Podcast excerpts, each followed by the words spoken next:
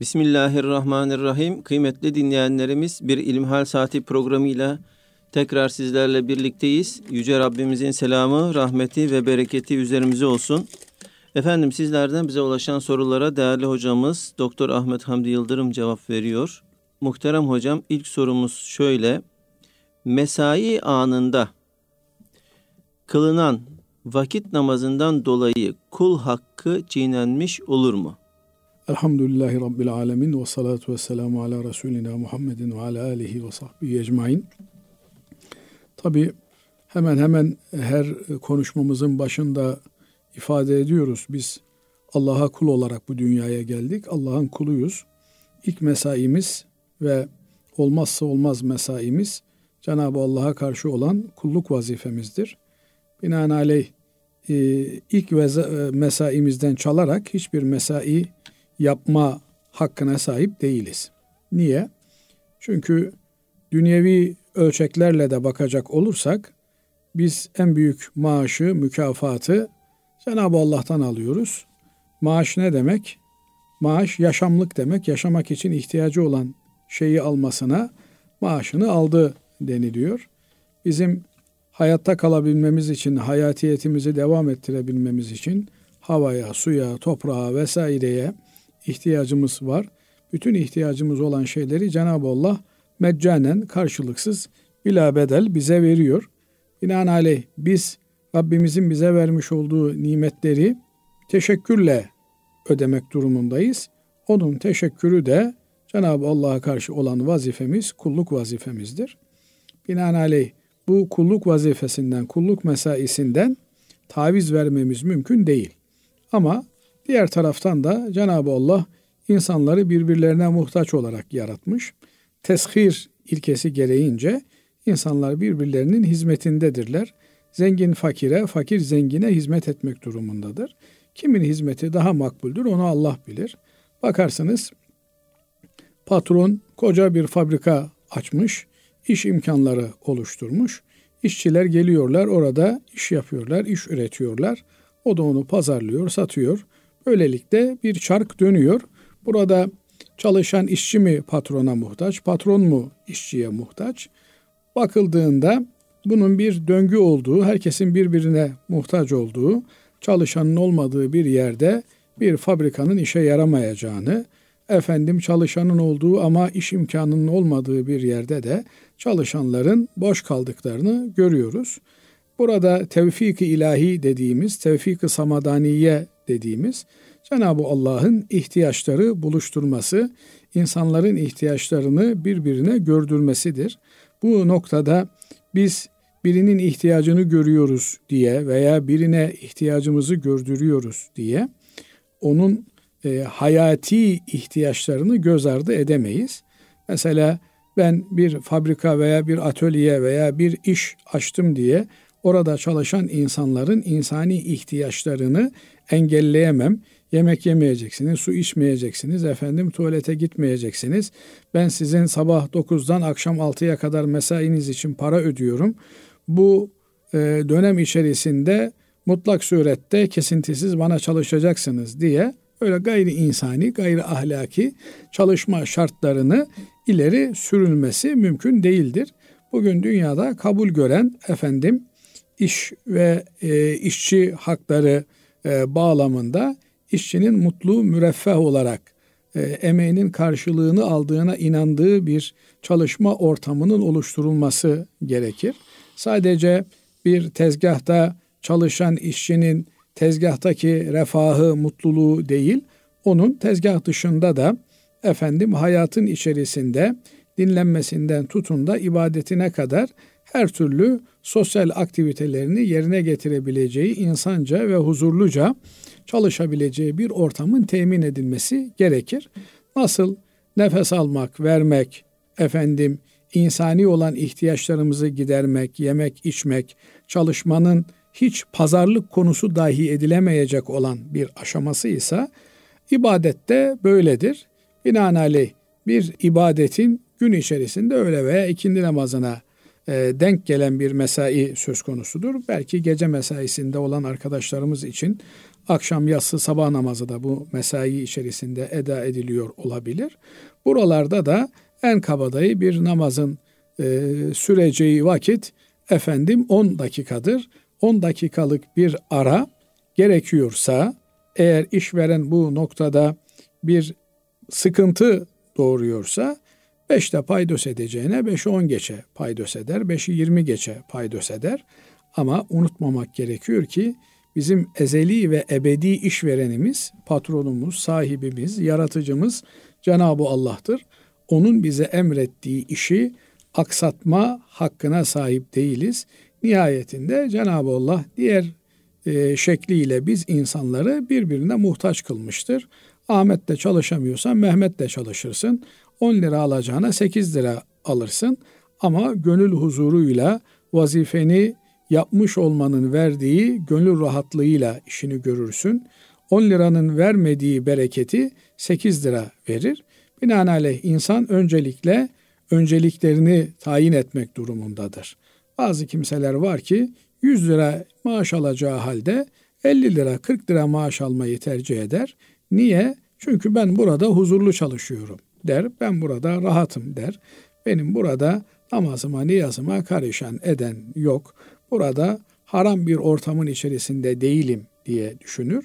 Cenab-ı Allah onun azına bereket verir. Mamafi bazen e, bazı kardeşlerimizin böyle imtihanlarla karşı karşıya kaldığını görüyoruz. Sözüm ona işveren olduğunu düşünen bir zavallı, evet benim fabrikamda çalışıyorsanız, benim iş yerimde çalışıyorsanız namaz kılmayacaksınız. Eğer namaz kılmak istiyorsanız gece evinizde kılarsınız. İş zamanında iş yapılmasını istiyorum ben. Başka şeylerle meşgul olunmasını istemiyorum türünden. Böyle e, ukala vari laflar edebiliyor. Cenab-ı Allah onlara da hidayet etsin. Hepimize hidayet eylesin. Bu e, hadsizliktir. İnsanın haddini bilmemesidir. Allah muhafaza eylesin. Kimse kimsenin işvereni değil. Cenab-ı Allah bir taksim yapmış. Birine patron rolünü, öbürüne işçi rolünü, çalışan rolünü vermiştir. Ama unutmamak gerekiyor ki bütün rolleri rolleri dağıtan Cenab-ı Allah'tır ve asıl olan herkes rolünü yerine getirirken empati yapmalıdır. Yani karşı tarafın duygularını göz ardı etmemelidir. Kendini karşı tarafın yerine koymalıdır. Nitekim bu husus Efendimiz Aleyhisselatü Vesselam'ın hadisinde çok net bir şekilde ifade edilir. Efendimiz buyurur ki sizden biriniz kendi için istediğini kardeşi için de istemedikçe mümin olamaz. Yani sen nasıl huzurlu bir çalışma ortamında çalışmak istiyorsan, stressiz, kaygısız, endişesiz, karşıdaki senin çalışanına da aynı ortamı sağlaman lazım gelir. Sen nasıl patron olduğunda işçinin tabirimi mazur görün kaytarmamasını istiyorsan, sen de birinin yanında işçi olarak çalıştığında elinden gelen gayreti göstermelisin, özveride bulunmalısın. Böylelikle patronun kazancını kendi kazancı olarak görmeli çalışan, patron da işçisine verdiğini az görmeli, daha fazla vermeyi hem maddi olarak, maaş olarak daha fazla vermenin telaşında olmalı hem de sosyal haklar olarak daha fazla bir şeyler verebilmenin telaşında olmalıdır. Unutmamak gerekiyor ki Cenab-ı Allah bizi birbirimize hizmetçi eylemiştir. Birbirimize bağlamıştır, zimmetlemiştir. Bir işçi patronunun kendisine emanet ettiği iş yerinden sorumlu olduğu gibi bir patron da kendisiyle beraber çalışanların her türlü efendim gelişiminden sorumludur. Onların maddi manevi gelişimlerini dert edinmelidir. Hatta sadece kendilerinin değil, ailelerinin, çoluk çocuklarının maddi manevi gelişimlerine katkı sağlamayı hedeflemelidir. Bu yönüyle efendim ben 10 dakika mesai dahilinde ibadetle geçiriyorum. Acaba bir kul hakkı doğuyor mu diye bir endişeye mahal yoktur. Asıl mesele eğer ben namazımı kılmazsam Allah'a karşı vereceğim sorumluluk ne olur ve bu noktada da e, namaz kılmayan bir kimsenin namazdan çalarak patrona tırnak içerisinde yaptığı katkı patrona bir sorumluluk doğurur mu? Yani patron öyle bir patron olmalı ki arkadaşlar namaz kılsanız da kılmasanız da günde 10 dakika öğle namazı için, 10 dakika ikindi namazı için artık hangi namaza denk geliyorsa namaz molanız vardır. Ben bu namaz molasında sizin namaz kılmanızı isterim. Ama benim için namaz kılacak değilsiniz. Allah için namaz kılacaksınız. Fakat ben size bu imkanı sağlamış olayım. Namaz kılsanız da kılmasanız da e, her namaz için bir 10 dakikanız var. Bu vakitte namaz kılarsanız kendi sorumluluğunuzu bertaraf etmiş olursunuz. Kılmazsanız da en azından ben size vakit vermekle üzerimden sorumluluğu atmış olurum demeli. Bu e, noktanın altını çizerek ifade etmek istiyorum. Evet iş yerlerinde molalar oluyor. Bu molaları Müslümanlar namaz molası olarak tanımlamalılar. Kardeşim namaz molası ekstradan öğle namazı için 10 dakika, ikindi namazı için 10 dakika ben size mola veriyorum. Diğer molaların e, hesabını da bununla kalıştırmamak lazım. Namaz kılanlar kılsınlar. Kılmayanlarla ilgili de hiç olmasa patron ya Rabbi ben onlara izin verdim. Beni bahane edemezler sana. Yani ya Rabbi biz namaz kılacaktık ama patronun hakkına girer miyiz diye endişe ettik diye şeytan çok farklı çalışıyor Basri hocam. Tebessüm ediyorsunuz ama şeytan bu aleyhillâne öyle bir farklı çalışıyor ki yolmadan, yırılmadan ve 7-24 çalışıyor. Bunu bu mazereti de ortadan kaldırmak için bizzat namaz molası diye en azından namazı kulaklarına duyurmak için Hatırlatma. bunun yapılması doğrudur, yerindedir diye buradan bu fırsatla söylemek isterim. Ee, güzel bir teklif hocam, güzel bir öneri. Allah razı olsun. Efendim şimdi ikinci sorumuz şöyle. Bir mal satılırken diyor dinleyicimiz, bunun üçüncü bir şahsa satılmaması ya da bağışlanmaması şartı koşulabilir mi? Şimdi alım satım akdi sözleşmesi netice itibariyle e, bütün dünyada alınan malın üzerinde mutlak tasarrufu doğurur. Binaenaleyh ben senden parasını verdim, telefon aldım. Parasını verip aldığım malla ilgili satıcının ileriye bir şart sürmesi durumunda bakılır. Eğer ileriye sürülen bu şart alım satım akdinin ruhuyla çelişen bir şart değilse kabul görür. Ama alım satım akdinin ruhuna ters bir şart ise o şart geçersiz olarak kabul edilir. Şöyle ki ben bu telefonu sana satıyorum ama bunu alacaksın götüreceksin. Yani sana sattığım telefonu dükkanda bırakmayacaksın. Böyle bir şart kabul gören bir şarttır. Niye? Satılan malın müşteri nezdinde kabulünden sonra artık satıcı ile ilişiği bitmiştir. Binaenaleyh satıcı onu dükkanında istememe hakkına sahiptir. Malı sattım mı sana bu malı al götür kardeşim. Aynı şekilde malı sana satıyorum ama parasını peşin olarak ödeyeceksin. Bu da alışverişte ileriye sürülebilecek bir şarttır. Ama ben sana bu arabayı satıyorum, kimseye satmayacaksın. Veya ben sana bu e, efendim kitabı satıyorum, kimseye satmayacaksın, hediye etmeyeceksin türünden bir şart alışverişin ruhuyla bağdaşan bir şart değildir. Eğer bir şey satılmışsa onu satın alan bir başkasına satma hakkına sahiptir. Binaenaleyh alışveriş işlemi böyle kısıtlayıcı bir şartı kabul etmez. Evet. Bundan dolayı eğer bir şeyi satmışsa adam onun üzerine şart vesaire ileriye süremez. Çünkü mülkiyet hakkı kutsaldır ve bu mülkiyet hakkı her türlü tasarrufu bir başkasına zarar vermemek kaydıyla sahibine doğuran bir haktır. Eğer bu şey benim tam mülkiyetimde ise alırım da satarım da başkasına da kiraya veririm. Üzerinde her türlü tasarrufta bulunabilirim. Ama eğer bir malı kiraya vermişse o zaman o kiracı orada tam bir tasarruf hakkına sahip değildir. Bir takım kısıtlayıcı şartlar ileriye sürülebilir. Fakat alım satım aktinde ben bu arabayı sana sattım, parasını aldım, cebime koydum. E ben bu arabayı senden alırım ama parasına dokunmayacaksın. E ne yapacağım parayı? Parayı kenarda tutacaksın. Bu alışveriş olmaz. Böyle bir abuk subuk şart alışverişte geçerli olmaz. Evet. Diğer bir sorumuz şöyle değerli hocam. Askerde çizme veya bot üzerine mesih caiz olur mu? Şimdi tabi e, namazın farzları belli. Zaman zaman tekrar ediyoruz. Yine tekrar etmekte fayda olacağını mülahaza ediyorum.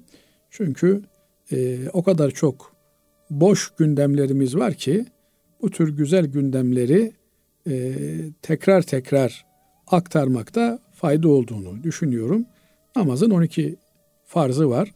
Sıbyan mekteplerinde, yaz Kur'an kurslarında hep öğretilir. Bunların altı tanesi içinden, altı tanesi dışındandır. İçinden olanlara rükün, dışından olanlara şart deniyor. Öncelikle şartların yerine gelmesi lazım. Yani namazın 12 farzından 6 tanesi namazın şartları öncelikle yerine gelecek ki namazın rükünlerine geçiş mümkün olsun. Bunlardan bir tanesi necasetten taharettir. Bir tanesi de hadesten taharettir. Necasetten taharet dinimizin namaza mani pislik olarak gördüğü şeylerden temizlenmektir. Nedir bunlar?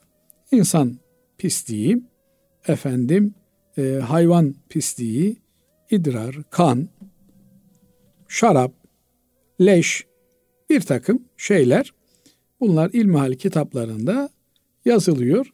Her Müslümanın elinde de böyle bir kısa ilmihal kitabı olmalı. Zaman zaman müracaat etmeli, okumalı. Namazla ilgili bilgilerini taze tutmalı. Bu tür pisliklerden namazımızın uzak olması lazım. Burada e, namazın şartlarından biri olan bu maddi temizliklerden temizlenme hem vücudumuzu hem üzerimizdeki elbiseleri hem de namaz kıldığımız yeri kapsar. Yani hem tenimizde bir pislik olmayacak, binaenaleyh e, abdest bozduktan sonra üzerimizi iyice temizlememiz gerekir. Abdest mahallini suyla temizlememiz gerekir. Efendim suyla temizledikten sonra da peçete ile veya kağıt havlu ile, tuvalet kağıdı ile temizlemek, kurulanmak gerekir ki oradaki ıslaklık çamaşırımıza bulaşmasın. Aynı zamanda da çamaşırımızın temiz olması lazım. Hem iç çamaşırımızın hem de dış çamaşırımızın kandı, şaraptı, efendim e, bu tür şeylerden e, idrardı, bu tür pisliklerden temiz olması lazım. Bunun içerisine ayağımıza giydiğimiz ayakkabılar da dahildir. Yani eğer ayakkabıyla dışarıda e, kırda, çayırda, bayırda bulunuyorsak, ayakkabıyla namaz kılmak durumunda isek, ayakkabımızın da temiz olması lazım. Tabi e, şehir hayatında, köy hayatındakinden farklı olarak yollarda genelde e, temiz bir yolda yürüyoruz.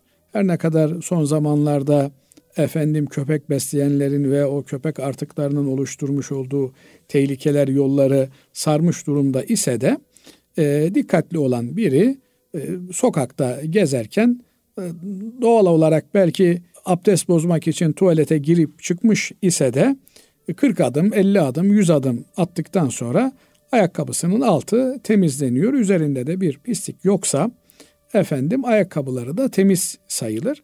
Şimdi askerde olan bir kimse de e, dağda, bayırda, temiz bir ortamda yürüdüğü için hele de günde kilometrelerce yürümek durumunda kaldığı için ayakkabılarının altı temizdir. Üstünü de temizlemişse, temiz bir şeyle silmişse ki e, üzerine necaset bulaşma ihtimali daha düşük bir ihtimaldir. Bu kimse eğer botunda bir pislik vesaire filan görmüyorsa bunun abdesti e, bunun e, temizliği tamam demektir.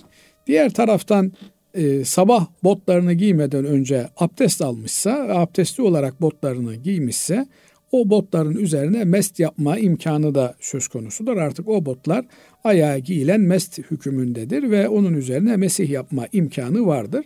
Özellikle de bu tür vatani görevlerini ifa eden güvenlik güçlerinin bu tür ruhsatlardan istifade etmeleri e, çok normal bir şeydir. Onlar 24 saat e, ki e, ayağına botunu giydikten sonra abdest bozulmasıyla beraber bu 24 saat başlar. Belki işte 4-5 saat sonra abdest bozduğunu düşünecek olursak 30 saat kadar ayaklarındaki botların üzerine e, mesih verme imkanı vardır.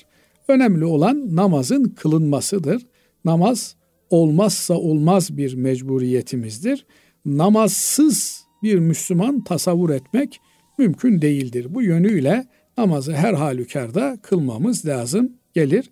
Bu yönüyle Müslüman eğer e, bir günü yoğun olarak geçirecekse ve e, özellikle de dağda bir takım zor görevlerine yerine getir bir güvenlik görevlisi ise ona göre tedbirini alacak, sabah abdestini alacak, ona göre botunu, çizmesini, efendim e, ayakkabısını giyecek ki burada asıl olan e, ayaklardaki kemiklerin, ayak kemiklerini örtecek bir botun veya çizmenin ayakta olmasıdır. Ondan sonra abdesti bozulsa da e, abdestini alır, ayaklarının üzerine de ayakkabılarının çizmelerinin üzerine de mesih yapmak suretiyle ayaklarını da e, yıkamış sayılır. Böylelikle namazını kılar. Botları da tabi temiz olmak kaydı şartıyla. Allah razı olsun kıymetli hocam. Değerli dinleyenlerimiz şimdi kısa bir araya gidiyoruz. Aradan sonra kaldığımız yerden devam edeceğiz. Kıymetli dinleyenlerimiz İlmihal Saati programımızda kaldığımız yerden devam ediyoruz. Muhterem hocam dinleyicimiz şöyle bir soru bize göndermiş. Yağmur duasının dinimizde dayanağı var mıdır yoksa sonradan mı icat edilmiştir diye soruyor. Evet yağmur duası Efendimiz Aleyhisselatü Vesselam'ın sünnetinde hem fiili sünnetinde hem de kavli sünnetinde olan bir eylemdir. Ee, yağmur yağmadığında, kuraklık olduğunda Efendimiz Aleyhisselatü Vesselam ashabını toplamıştır. Salatül istiska denilen hem yağmur münasebetiyle kuraklık olduğu için yağmur yağması niyazıyla namaz kılınmış hem de Efendimiz Aleyhisselatü Vesselam dua etmiştir. Bu duayı kitaplarımız e, anlatırlar, zikrederler. Yağmur yağmadığında yağmuru yağdıracak olan Cenab-ı Allah olduğu için Allah'a dua edilir, iltica edilir. Bunun usulü ve e, erkanı kitaplarımızda yine anlatılır. Cenab-ı Allah'ın rahmetini celbedecek şekilde bütün işte e, bir belde ahalisi e, yağmur için açık bir alana doğru çıkarlar, toplanırlar. Bu yürüyüşün içerisine çoluk çocuk, kadın, ihtiyar, bebek herkes dahil edilir. Hatta hayvanlar da dahil edilir. Böylelikle Cenab-ı Allah'a yalvarılır, yakarılır. Ya Rabbi biz günahkar kullarına e, merhamet etmesen de çocukların, yaşlıların, dilsiz olan bu hayvanların hatırına bize yağmur lütfet diye yağmur duasını okurlar, istiğfar ederler öncelikle. Çünkü insanların başına gelen tabii afetler, kuraklıktır, yangındır, depremdir, zelzeledir. Bunlar yine insanların günahlarından dolayıdır. Bu günahlar hem maddi günahlarımız hem de manevi günahlarımızdır.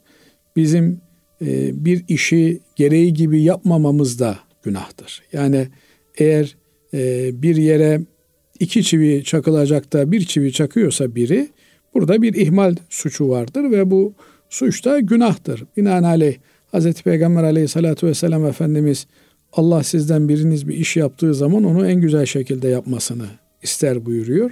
Allah'ın isteğine, dileğine aykırı davranmak da bir günahtır, bir isyandır. Sünnetullah'a aykırı bir davranıştır. Nitekim e, yakın bir zamanda deprem yaşadık.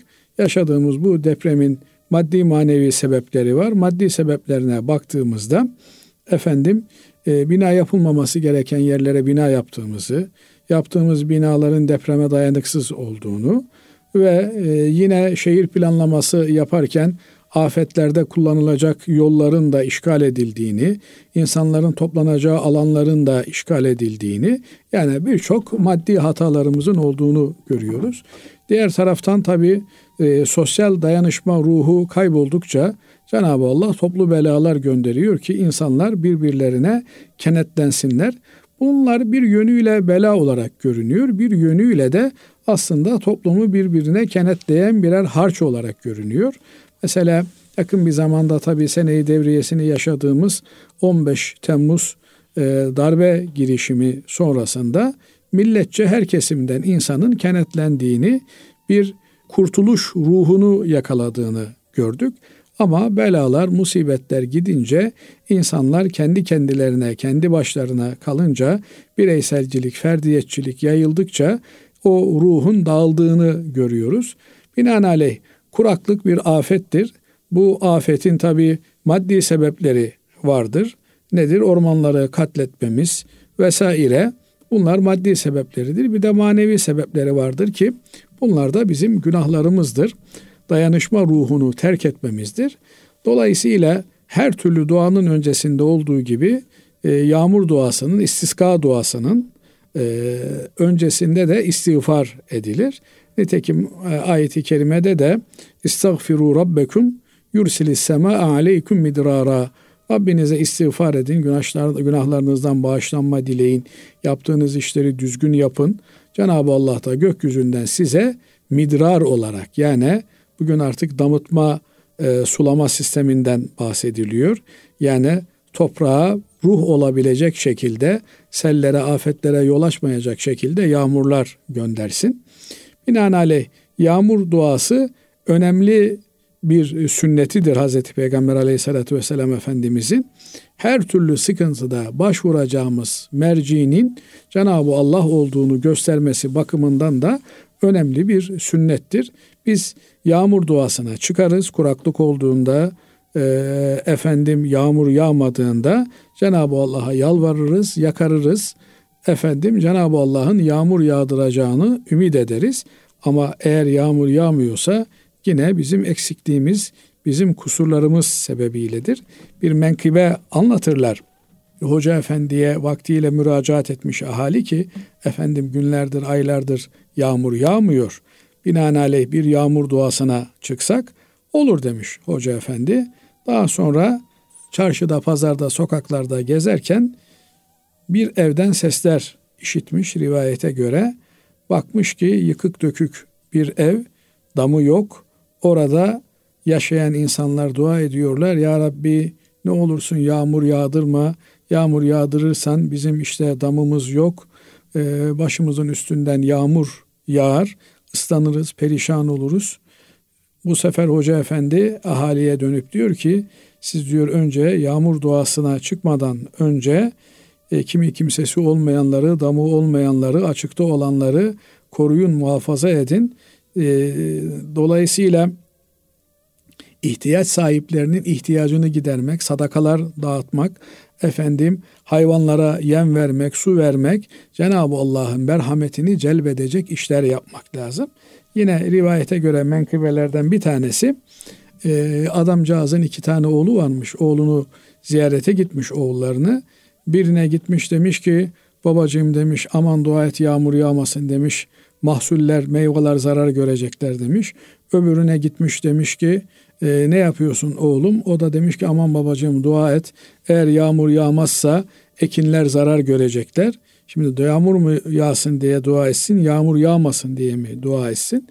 Binaenaleyh her şerde bir hayır, her hayırda da bir şer olduğunu unutmamak lazım.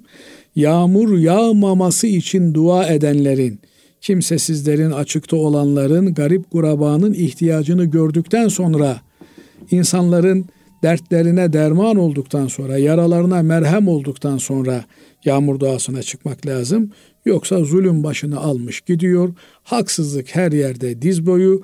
Allah'a isyanın e, haddi hesabı yok. İnsanlar yağmur duasına çıkmışlar. Kendi kendilerine e, konuşup dururlar. Asıl dua fiili olan duadır. Allah'ın rahmetine mani olan zulmün bertaraf edilmesidir. Onun için Müslümanlar bulundukları yerde zulümle mücadele etmeliler, haksızlıkla mücadele etmeliler ki Cenab-ı Allah'ın rahmeti oraya tecelli etsin. İnşallah. Amin. Efendim başka bir dinleyicimiz şöyle bize yazmış. Mazeretsiz olarak cuma namazına üst üste üç defa gitmeyenin nikahı düşer mi? Şimdi cuma namazı Allah'ın bize farz kıldığı namazlardandır. Özellikle de Efendimiz Aleyhisselatü Vesselam e, hicret yolculuğunda Mekke'den Medine'ye giderken ilk cumayı bugün cuma mescidi olarak bilinen yerde kılmıştır. Bundan dolayı e, cuma namazı öğle namazının vaktinde cuma günleri kılınan ve aynı zamanda da öğle namazının yerine geçen bir farz ibadettir.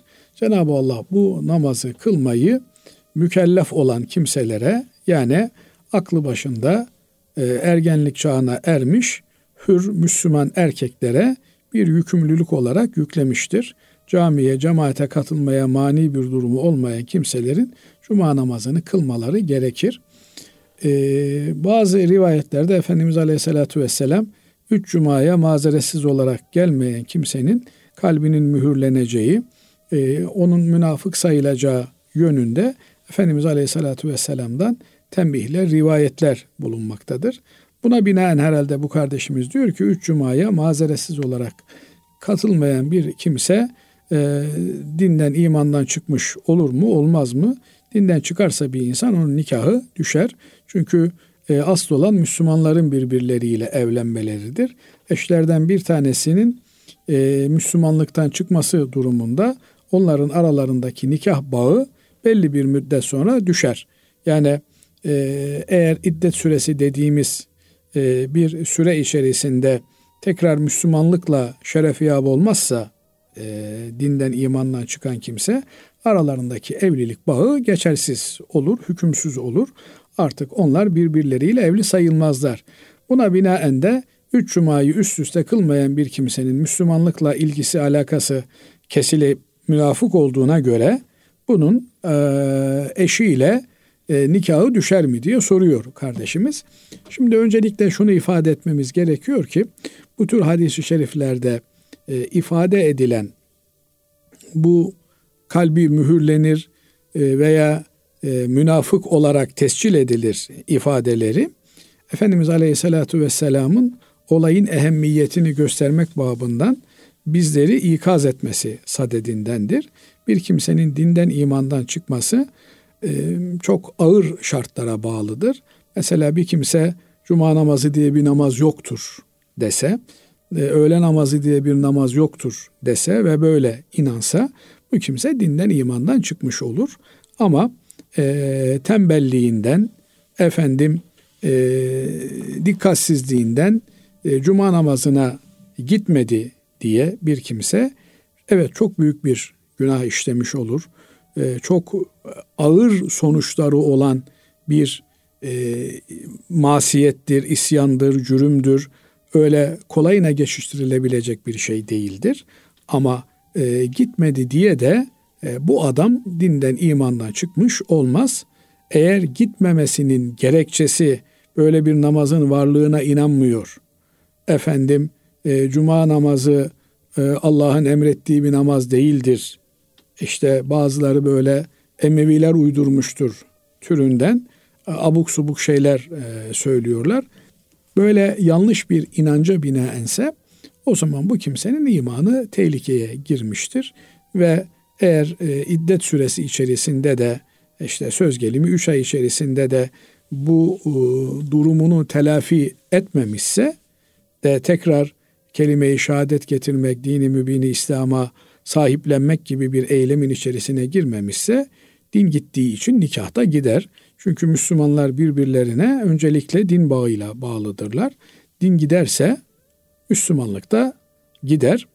Ee, bundan dolayı ister kadın olsun ister erkek olsun eğer dinden imandan insanı çıkartan bir e, suç işlerse, bir söz söylerse, bir e, sapık inancın içerisine girerse onun e, evlilik bağı da sonlanmış olur.